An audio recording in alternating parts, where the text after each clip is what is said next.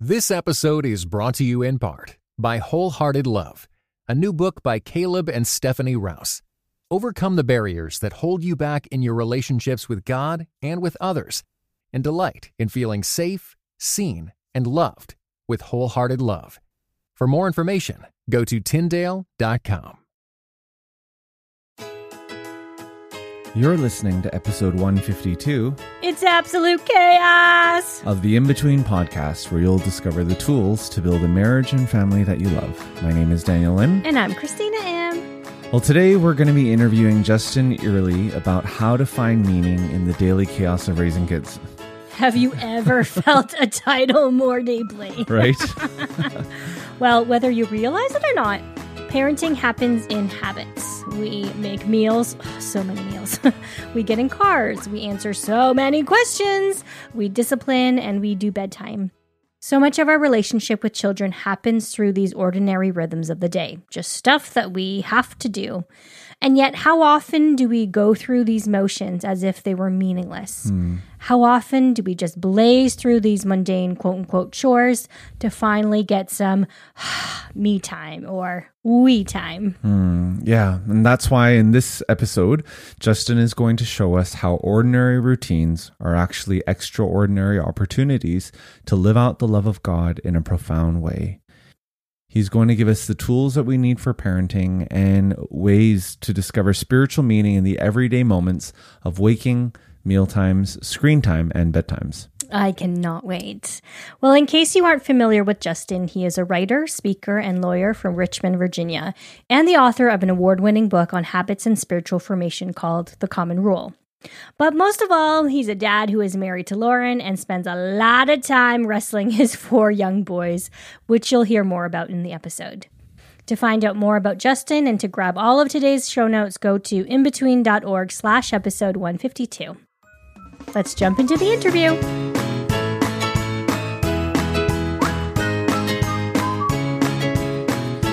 Hey, Justin Earley, it's great for you to be on our podcast today. Thank you. I'm so excited, Daniel and Christina. Appreciate you having me. Awesome. Well, uh, just to get us started, we'd love for you to just share what prompted you to write your book, Habits of the Household Practicing the Story of God in Everyday Family Rhythms. yes, as with um, most of my writing so far, I get prompted to write from my own crisis. Mm, I hear you. So in this case, it was the crisis of not having good habits, particularly the crisis of bedtime that happened with, uh, as probably all parents listening know, bedtime can be a nightly crisis. So, Yes. yes. It was in our house yesterday. oh yeah, yeah. kind of still is, even though the habits help now. But here's here's like what led me to start really thinking about this. I remember putting my boys down one night back when we had three boys, and my our bedtimes are just like what you would expect with three or four boys. It, there's lots of wrestling. Uh, there's lots of bathwater on the floor. There's lots of fights over toothbrushes, board books being turned into weapons. I mean, this is this is normal stuff in our household, right? And um, I I recall that evening just getting super frustrated and going into my what I call the impotent general mode, where I just start yelling and shouting commands, Hmm. threatening bodily harm if PJs are not put on right away. and and it's not really it doesn't really help anything, right? Um, it's sort of move things faster, but it basically just makes us all angry. And I remember that night I put my kids down, um, walked out of the room after saying a short bedtime prayer and telling them I loved them. And as I closed the door, I had this sort of dissonance of, wow, this is a normal night for me. I Mm. I get angry, I get frustrated, we all get mad, and then I say with my mouth, I love them. But the Right. feeling in the air is every every day is sort of a, let's just get through it, okay? Yeah. And what was particularly disappointing to me that about that night was not that it was new because it happened a lot. That was the disappointing realization. It's just that oh, this is kind of our routine. Yeah. Well, We always do this. And I can share like the solution in a minute, but I'll just let that sit for a second. It was it was the realization that my household it's possible for my household to be formed in my routines of stress, frustration, anger at my children. That's the normal thing that they experience. And if these are the habits then that are forming them, what does that mean? for us. Yeah. And that, that kind of that was a crisis moment. Wow. Um, you were touching a pain point there in our lives, Justin. so you're talking about the solution. We are going to get there, uh, but we want to touch on this phrase that you wrote in your first um, introduction: seeing ordinary habits as liturgies of worship. And I thought that was such a beautiful phrase. Also, understanding and realizing that maybe everyone listening um, doesn't even know what liturgy is, and Yes. So, if you could explain what a liturgy is, and also going on, how can we reimagine household habits as gospel liturgies? Yes. So perfect setup for the resolution of this story because I was talking about this crisis with my pastor a couple days later. And he suggested he had two boys of his own and said that his bedtimes were also equally frustrating. yeah. And he suggested I try this bedtime liturgy with my kids. Now, I'll pause there because, yeah, liturgy is a kind of a fancy word. Some people, you know, it, it might be seen as a high church word. But if you take it apart, a liturgy is really just a pattern of worship that we Hmm. repeat Mm. over and over. Hmm. And the goal is, you know, to become more formed in the image of who we worship, that is God. Now, li- liturgies can do a lot for us. And I had just finished writing my book, The Common Rule, which, my, which was my first book, on seeing ordinary habits as significant spiritual liturgies. Yeah. So Hmm. when my pastor Derek said, "Try this, you know, bedtime liturgy with your boys," my mind kind of was like, "Oh my gosh, I've thought a lot about my ordinary patterns being liturgies of worship in technology, work days, like your, your mental thoughts, all these right. things." But I hadn't much applied it to my parenting. So I, I go home uh, the next week. I write my first bedtime liturgy for the boys, and he- and here's how it goes. Uh, I'll just say it to you real quick. So Yeah, yeah. I wrote a couple questions and I, I say to them, Can you see my eyes? And they say yes. And then I Mhm. say, Can you see that I see your eyes?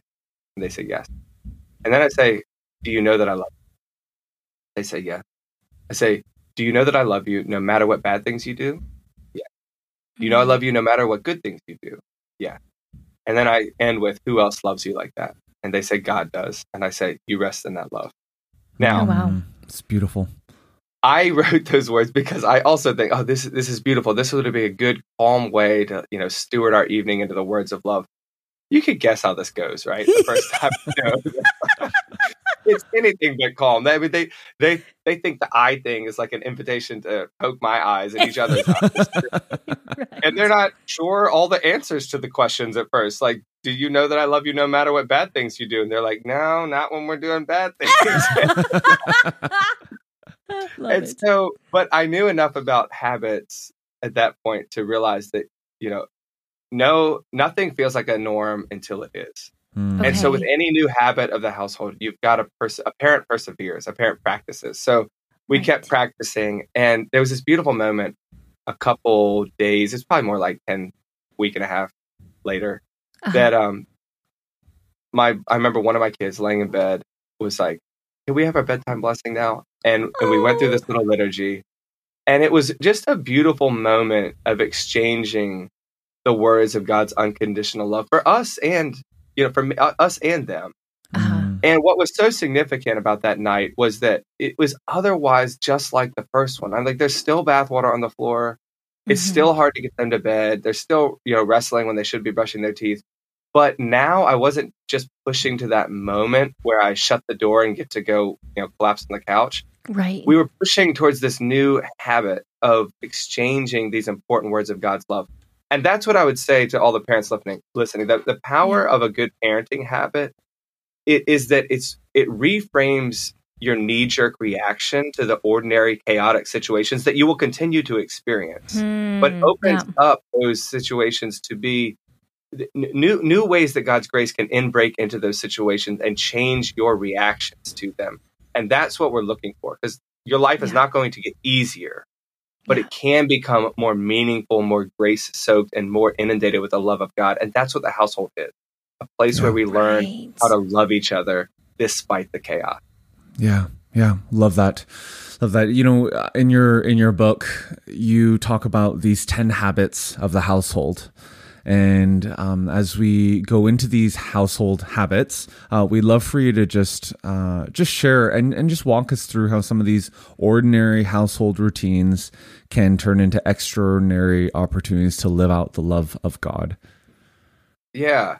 So I wrote the book uh, around ordinary, ordinary moments. So if you look Mm. at the chapters, it's things like, um, you know, waking and meal times, moments of discipline, screen time, work and play, all this stuff. Because what I don't want parents to think is that there's some su- sort of super spiritual plane and new routine they have to get to. It's really just looking at what are the ordinary moments of, of your day that you're doing right now, and how can you see them as extraordinary liturgies. Mm, Um, mm, So, t- small example, maybe to get us into it. I, I want to look at meal times. Let's say, um, okay. I think eating together. This this should, this is kind of obvious to people, but on the other hand, there's so many of us who just don't. Right. So, Mhm. eating together is not just a sort of nuclear old nuclear family old practice that you know was once quaint. I, I think eating together is a real sign of looking for a relationship in the family, looking Mhm. looking to build uh, community conversation, teach kids the art of living into community, and so it's awfully chaotic. I'm sure you all know, like, like with your three kids, like in the ages they are, it is not easy to eat together. There's all these things that have to come together. You have to prepare food and think about what you're going to buy ahead of time. I have to make it home from work on time. We have to wrangle them from whatever activity that they're doing to the Yeah, table. Exactly. Um, we try to pray. They interrupt. They hold each other's hands too hard. They pull on each other. You know, we we have this ritual of lighting a candle and saying Christ is light together as we light it, which is kind of a, a beautiful thing to start a meal together. But really, lots of times it's just fighting over who gets to light the candle and like saying it at the wrong time and like playing with fire, you know. And then you know we try to talk, and um, we're we're often fighting about you know who gets the most of whatever's on the table. We have like four four boys, right? So my Mhm. poor wife, she's the only one who's reasonable at the table. All of us are just like, give me the food, you know, we want more of it. and so if you look at you look at a family meal from that perspective, it's a it's kind of appropriate to call it chaos. Um, Mm, Right. but when you look at it through what I call the liturgical lens, like what's going on when we think nothing else but chaos is going on, Uh-huh. well, actually, there's some really big, important things going on. We are organizing our lives away from just convenience and towards community because we're creating a schedule. To, like we fight through the chaos to come together at the table.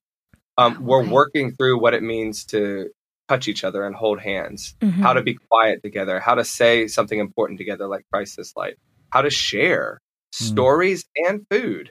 You know, how to serve someone else first, how to say thank you for what someone else has done for you all these things are actually really, really significant ways we're developing our kids and us to say service, sacrifice, prayer, important theological messages. All these things are just the ordinary patterns of a Tuesday evening at 6:30 p.m. yeah. So there's something extraordinary happening when you commit to eating a family meal together. And that's what I want Mhm. people to see all throughout the day. There's there's all of these incredible things you're teaching your kids just by living ordinary life. And I want parents to lean into that significance. Yeah, yeah. So uh, I I love how you started with mealtime because I think we can all relate to that, and and right. and sometimes they're great, other times it's just get the food in your body and we got to go to the next thing. Exactly. Uh, but but at least in our household, waking up right, the mornings are one of those. It's just it can be very stressful. Hectic. Uh, hectic. Some of our kids are early risers. Others want to sleep in. So, so how can something like just waking up? Because I know that's one of your ten habits. How does Yeah. how do how do you turn that into uh, an opportunity to live out the love of God? That this is a really important one um, because mostly what I talk about in the chapter on waking up is is how parents wake up, Mm, and there's a reason for that. Um, a lot. Here's what I say: we become our cap habits, and our kids Mhm. become us. Hmm. So our habits of the household are extraordinarily important to our kids' spiritual formation. I just want to dwell on the first part of that. One of the most important things we're teaching our kids as we parent them is what it looks like to follow Jesus as a human being. Like they're just watching us, right? yeah, Right. And it's kind of um it's kind of a myth to think that we could be good mothers and fathers without being good disciples. And so one of the things that I think about when in waking is just how am I beginning my day? Because my kids are going to follow into that wake. Now, Mm. so I, habits that I talk about in the in the book are, are scripture before phone, Roo- rooting your morning not in the chaos or the anxiety of the news or your email inbox, all that you have to do today, but rooting it in a moment, however brief, because it might be very brief, of reminding yourself that the most important fact of today is that God loves you unconditionally, and you Mm. are set free to go love other people out of that love. Love people at work, love people in your inbox, love your Right. kids, all these things. Um, now, that I just want to acknowledge that idea that you can spend some time in scripture before you go to your phone. Um, it can get knocked off really easy by kids. Like kids, Mm. kids wake up early. They Yeah. you're you're exhausted. You got to get right to it. There's all these sorts of ways that kids make it hard. So I want to make sure that parents understand like a lot of grace here. I think the beauty of habits is that they can become background norms that you fall back to onto, even though Mm. often work, kids, life, sickness might knock you off. We're not searching for perfect practice. What we're saying is, how can we create a background norm where I am waking up into the love of God? And thus, when my kids wake, I can offer that to them. Um, Mhm. My wife does it differently than I do. You know, I do it differently than she does. But rooting our days in that sort of scripture before phone. Um, we also think about rooting our mornings in some sort of quick family prayer before we go out. We do a prayer beside, like we did it this morning, before everybody leaves for school um, or daycare or work. We just get together at the door. We ring a little bell, which is the announcement. Okay, quick morning prayer before we leave. Hmm. And kids fight over who gets to ring the bell. This morning, I was like, "No, we're fighting. I'm ringing the bell." You know, we, we have this like little moment of a prayer that we say together, and you know, I'm betting that our kids think like, "Oh, here comes the morning prayer. I just got to do this before." But on the other hand, um, w- what we say together is, "Father, Son, and Holy Spirit, thank you for this day. Bless us as we go to work, study, and play. Be Hmm. present with us in all we do, and may in all things we bring glory and honor to you." It's helpful that it rhymes. What I hope though is that like when they're 25, that they have like a hook in their brain to hang Right. this memory on and say, what is it that we were saying? Huh.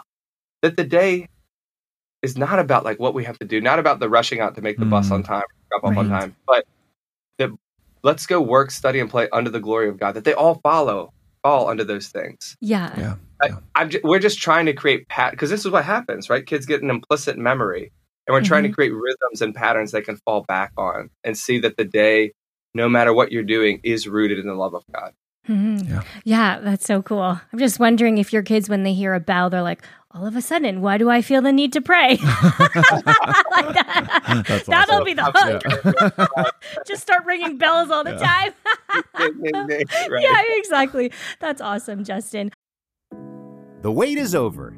Find out what happens in the thrilling conclusion of the 12th Dead Sea Squirrels book, Babylon Breakout. Hi, I'm Mike Nawrocki, co creator of VeggieTales, voice of Larry the Cucumber, and author of The Dead Sea Squirrels. Get ready for more daring rescues and hilarious jokes as Merle and Pearl and their animal friends embark on a ridiculous mission to bust the kidnapped Gomez family out of Babylon, a Bible themed amusement park with talking animals. Young readers will love the nutty misadventures of 10 year old Michael and his friends and will learn all about biblical life lessons such as forgiveness and friendship. Read all 12 Dead Sea Squirrels books, available wherever books are sold. I love um, how you're just talking even about screen time in the beginning. So I know that our um, that we have listeners with kids of all ages. I would love for you if you could touch on screen time. How is that that can be um, a household habit as a gospel liturgy? How can we look at screen time like that? I don't know a single person who's not worried for themselves and for their kids. Like, how do I deal with screens well? And I actually think um, you don't need to be anxious about this, but I, I am so glad that people are asking because I would suggest that probably the most important thing in our discipleship to Jesus in the age we live in is how we use screens. Like, Hmm. I, I- it might be a big statement, but I really do mean it. I think how we work, how we understand, how we deal with screens is incredibly important to our spirituality. Um, and if if you're a parent, you know there are two things true of screens. One, there will always be more. Like there will always be more to the feed. It's bottomless. There's more videos just on Netflix alone than you could watch with the hours that you have in a year. There's no end to the shows, the podcast, the next thing. There, there's always more. Um, and at the same time, just like sugar, like it's never enough, right? You're Hmm. always left Mhm. wanting more, and your kids too. They're always going to want to be on screen. So that's okay. That just means the job of a parent is to set healthy limits. Yeah. Yeah. And so I encourage parents to think about this for them. And I'm, I'm talking to us and our kids, right? Because it's not like our kids are the only ones who need help with this. So Hmm, for yep. us and our kids, we need to think about screen time in terms of curation. Curation means that think of a gallery wall. You know, you only have Mhm. a limited space, so you Yeah. pick the best things to go on that space. Think of screen time like that. First, you've got to set your limits. Like screen time can't be all the time, or you and your kids will sail off into oblivion, anxiety, depression, loneliness. So the consequences are pretty serious, right? Right. Mm. Yep. So set your limits and then pick great stuff because the consequences of stories, which is what we're getting, you know, in screens, whether it's Mhm. an Instagram story or a Netflix show or a great movie or a good podcast, stories really, really form us. And that's important. Yeah. Stories teach us, probably more than any Sunday school lesson, what it means to live a good life, what a hero is, what a human being is for, all these things. So Mhm. I am so pro screens and stories in that sense. It's just like sex, money, power, and anything else that's you know really important. It can be really good or really dangerous. I would put Right. screens on that list, like around near sex. Like it's really good and really dangerous. Treat it carefully. Um, Mhm. So those are the two paradigms I want parents to work in: set limits and then pick carefully. And the only last thing that I would add is that limits, I think, are best done in rhythms. Like rules are. This is a book about habits, right? Not Mhm. rules Hmm. um, rhythms do better than rules. So what I mean by that is in our house, for example, we have Friday night movie night. It's our go-to time that the kids and hopefully Lauren and I with them are going to watch a movie. Um, we do a Sunday cousins movie when we have a family lunch after church. We have um, often on Tuesday afternoon, like the boys' screen time after school, they can just kind of unfold and watch some shows. Mhm.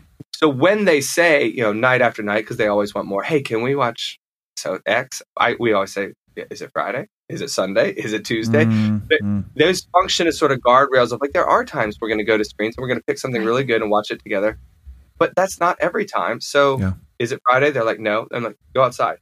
Um, Yeah. it, they get that. Like Yeah. kids learn rhythms. Kids internalize habits pretty quickly, actually, if we stick to them. And for us, it's one of the easiest ways. Just create those rhythms so that you can have those habits, so that they know when screens are going to be around and when they're not. That's such a gift to give them. The the, Mhm. the idea that every moment is not for screens, but there are some moments for them. I mean, we need that too. Like Yeah, it's helpful. a gift to teach your kids those rhythms. Yeah, that's Nice. um love that because I can see how that's great for parents of younger children and parents of older children, preteens and teens. You know, Yes. does your teenager have a phone? Does do they not have a phone? I mean, this all of this is very helpful. It's a very helpful paradigm and framework to think through. So, um, so Justin, for our last question today, we'd love to uh, we'd love for you to speak to parents of older children, right, preteens and teens, and and for a lot of these families, there's just a, a hectic hustle and bustle of life with school and extracurriculars and, and youth group and and, and Working, working yeah. and waking and bedtime and and and there's not always the opportunity to eat together either. Um, as you reflect on those ten habits and yeah, even in just how you've been processing through all of this, what advice would you give to parents of older children? Yeah. So my oldest child right now is 10. Hmm. So I don't have a teenager at the moment. But I remember all the grief I gave my parents as a teenager. Hmm. And I think some of the my best advice on that comes from my experience. So I was I was not an easy um, teenager. I I went through some serious rebellion in all the ways that really makes parents worried, you know, with girls and alcohol and sneaking out and and and more and more and more. Like I could go on. But here's a here's a moment that forever shaped me as a as a late teen. Mhm. I had come back from a, a beach week where I did the, all kinds of the things I wasn't supposed to do. I knew it. I came back with an eyebrow ring, put the fashion moment aside of the, the late '90s. But I, Did you have frosted tips my, too? yeah. Oh, I, yeah. I've had had it. um, my the important part of the story is my parents did not approve said eyebrow ring. I was not even 18. I had just lied to this tattoo parlor who was more than happy to believe me. my mom was, you know, just sort of like crushed. She's like, "What is going on?" But here's the important part of the story. My dad took me for a walk, and I remember he looked me in the eye this that morning, and he said, "Now I do not care if you have an eyebrow ring at all. What I do care about is whether you love Jesus or not. Hmm. Now, what was so impactful to me about that moment was not exactly the words themselves. It was that I actually, after 17 years of living with this guy, believed him. Hmm. I believed that that is really what he cared about and that he wasn't after this certain behavior or correcting the way I looked. Right. He was wondering and worrying whether I loved the savior of the universe or not, and whether I was going to devote my life to him. Mm-hmm. And I, I say that to parents of older kids because when I think about habits of the household, I'm thinking a lot about over the long haul, what kind of parent are we acting like acting out in front of them? What kind mm-hmm. of person do they actually think that we are? So when it comes to that big moment to say something, mm-hmm. are we the kind of person that they believe or not? And I mean, in the final analysis, I looked at my dad and I thought, I, in all the small ways, I see him read the word. I know that he mm-hmm. prays. I believe him when he talks about his walk with the Lord. Yes, he made mistakes. Yes, sometimes he got too mad at me. Yes, sometimes I wish he was there. But, but on the, in the big picture, I knew that he was there. I knew that he did care. I knew that he was always trying to find me in conversation at mm-hmm. meal times and in prayer times, all these things. So when it came to that major moment, I believed him. Hmm, and yeah. that's what I would just uh, commend to, to parents. Think about the way that your own spiritual walk with Jesus is formed by your daily habits, which your kids are watching. And then right. think about how probably the most important thing in your household is what those norms are. Because you will get to the moment of suffering, you will get to the moment of crisis, mm-hmm. and you want to have that solid foundation to be able to speak from, even whether it's in weakness mm-hmm. or strength. Right. That, that they would look at you and say, Oh, this mom, this dad, they really do love Jesus. Yeah. I want to become more like them as they become more like God. Yeah. Um, right. And so that's what I would say. Hmm. Wow, Justin. I love how you were talking about your own story, and as well as a few times you said it that we're focusing more on habits versus rules.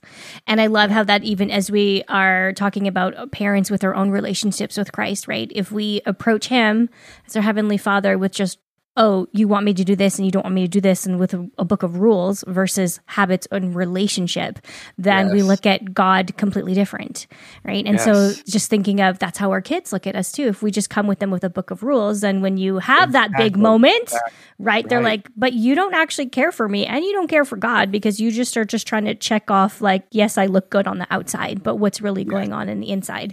So thank you, Justin. Thank you for uh, talking about your book, but also helping us as parents and as humans in general, just to be able to look introspectively of um, how are we even approaching God mm. with our own relationship. So I love that. Thank you so much for joining us, Justin. We would love um, if you would tell our podcast family how they can find out more about you and your books. If you have a website, we'd love to hear about that too. Absolutely. Um, you can go to habitsofthehousehold.com and you can find my website from there or uh, in, Instagram stuff from there where I share a lot of the practical tips. Um, you can find my wife curates shows, podcasts, and movies because the screen time stuff is about curation, right? She has yeah. Lauren's list there to help you pick carefully for your kids. So oh, awesome. you can find a lot of that at habitsofthehousehold.com. And and I really just appreciate what you said, Christina. And I would just leave everybody with this. This is not about a list of rules or to dos, you know, to create mm-hmm. your best parenting life now. This is this is something very different. It is just to mm-hmm. acknowledge that God loves us, and that should fundamentally reshape our household. So, right. I just want everybody to remember: your habits don't change God's love for you, yeah. but God's love for you can and should change your habits, and that's where all of this is coming from. Just responding to your relationship with Him and reshaping your days and your kids' days accordingly. Yeah, great. Well, thank you, Justin, so much for being on our podcast today. You bet. Thank you both.